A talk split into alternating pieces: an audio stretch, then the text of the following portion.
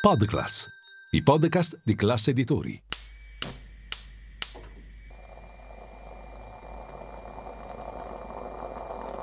Buongiorno dal gruppo Classe Editori. Io sono Massimo Brugnone. Oggi è lunedì 21 agosto e queste sono notizie a colazione, quelle di cui hai bisogno per iniziare al meglio la tua giornata.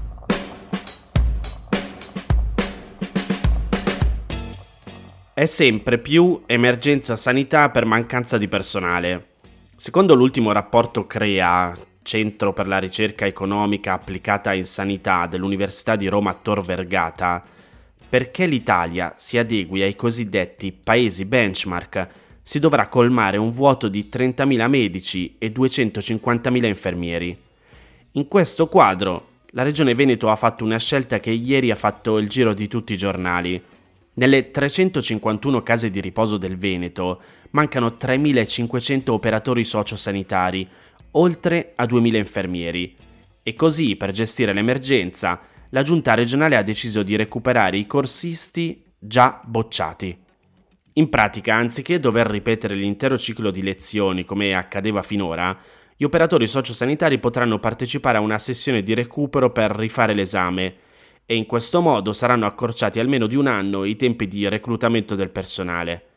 La proposta era stata avanzata dall'assessora regionale alla sanità Manuela Lanzarin e da quella al lavoro Elena Donazzan, ottenendo il parere favorevole della Direzione Risorse Umane del Servizio Sanitario Regionale, in ragione, leggo tra virgolette, della gravissima situazione nella quale versano gli organici delle strutture di assistenza sociosanitaria del territorio regionale che contano attualmente 32.510 posti letto.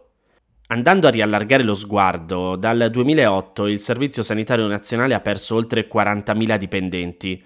Con le assunzioni straordinarie durante il Covid, con contratti però soprattutto a tempo, c'è stato un mini recupero e oggi per la sanità lavorano in 670.000. I turni però sono massacranti, i giorni di riposo pochi e le ferie col contagocce. Aggiungiamo lo tsunami del Covid ed ecco il mix che ha reso sempre meno attrattivo lavorare negli ospedali pubblici. E così sono esplosi due fenomeni paralleli. Da una parte la fuga dal Servizio Sanitario Nazionale con oltre 2000 dimissioni di camici bianchi ogni anno in fuga verso il privato o verso l'estero. Dall'altro il boom dei gettonisti, i sanitari, cioè cosiddetti affittati, per coprire i buchi di personale con un turno di 10-12 ore pagato fino a 2.000 euro lordi. Di fatto un paradosso, cioè il Servizio Sanitario Nazionale alle prese con le risorse date sempre con il contagocce, ma dall'altro lato invece spende per i medici pagati a gettone. A favorire questo cortocircuito sarebbe un vincolo alle assunzioni, e cioè il fatto che da oltre 15 anni è in vigore un tetto di spesa del personale che prevede che per le assunzioni non si spenda più di quanto speso nel 2004, a cui sottrarre tra l'altro l'1,4%. Una strozzatura che ha limitato il ricambio del personale sanitario e così per aggirare questo vincolo le regioni e gli ospedali, visto che si trovano spesso con le mani legate sulle nuove assunzioni, sono ricorse appunto alla voce beni e servizi, dove non c'è il tetto per assoldare attraverso le cooperative i gettonisti. Però pagandoli a peso d'oro. Oppure facendo come ha fatto adesso il Veneto.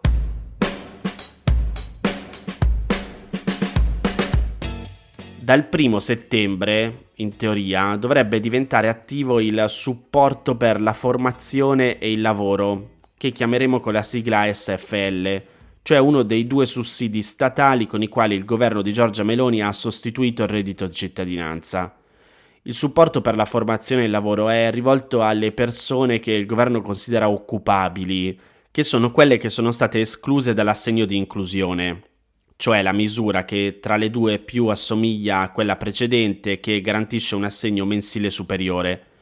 Il supporto per la formazione e il lavoro invece ammonta solo a 350 euro al mese ed è vincolato alla partecipazione a progetti di formazione, di qualificazione professionale, di accompagnamento al lavoro e di politiche attive del lavoro, tra quelli individuati dal governo.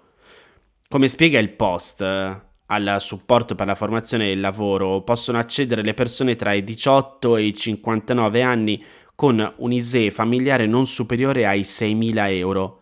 Se nelle loro famiglie non ci sono minori a carico, persone con oltre 60 anni o disabili non possono accedere all'assegno di inclusione e, quindi, e possono quindi fare richiesta per il supporto.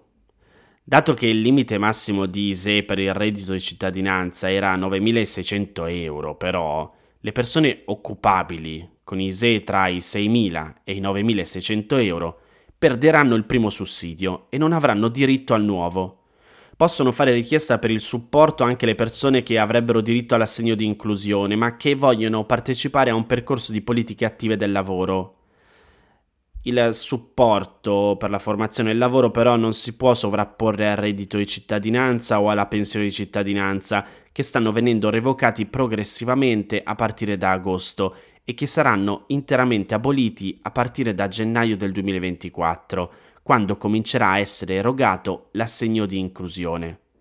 Il supporto alla formazione e al lavoro è incompatibile anche con ogni altro strumento pubblico di integrazione o di sostegno al reddito per la disoccupazione.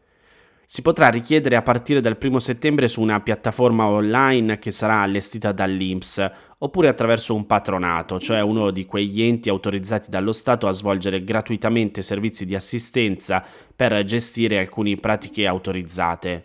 Dal 1 gennaio 2024 poi potranno avviare la pratica anche i CAF.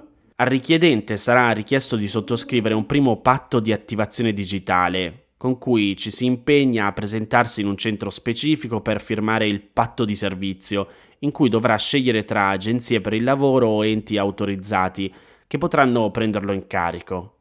Se i requisiti sono a posto, la richiesta sarà accettata e la persona che vuole il supporto per la formazione al lavoro sarà convocata di nuovo nel centro.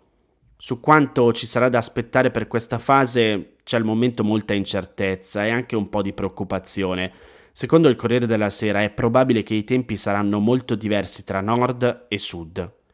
Comunque, Lì alla persona richiedente sarà richiesto di firmare un'altra cosa, il patto di servizio personalizzato.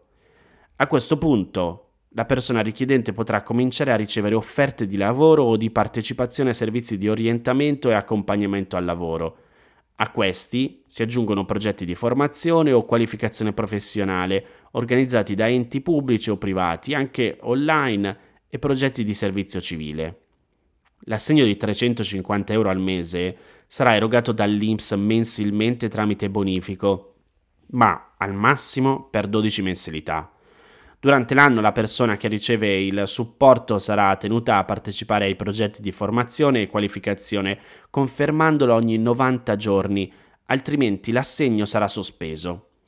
Il beneficiario dovrà poi accettare eventuali offerte di lavoro anche a tempo determinato, potrà rifiutare solo se il posto di lavoro offerto fosse a una distanza di oltre 80 km dal domicilio o se per raggiungerlo occorressero più di due ore coi mezzi pubblici. Altrimenti perderà il sussidio. In caso di contratto con una durata inferiore ai sei mesi, il supporto sarà sospeso e poi riprenderà al termine dell'impiego e si potrà continuare a percepire se il reddito da lavoro non supererà i 3.000 euro annui.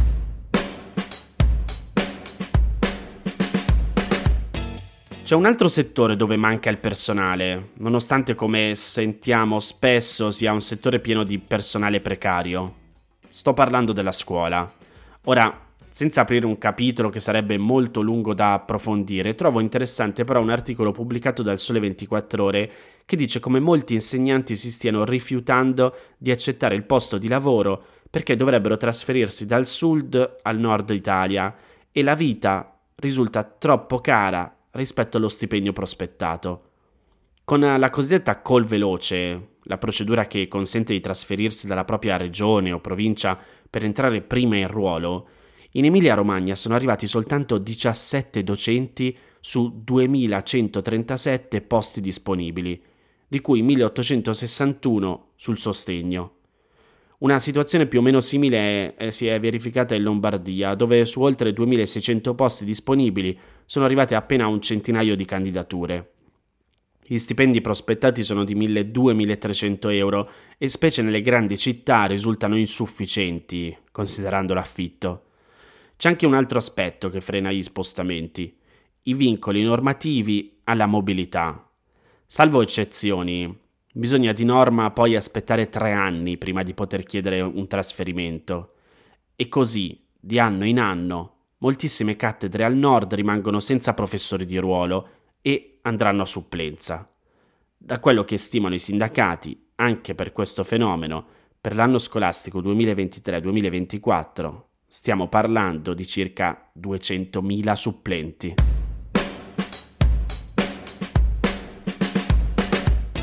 Queste erano le notizie a colazione di oggi. Se volete suggerirmi alcune notizie o mandarmi i vostri commenti su quelle trattate, potete scrivermi all'indirizzo notiziacolazione.it.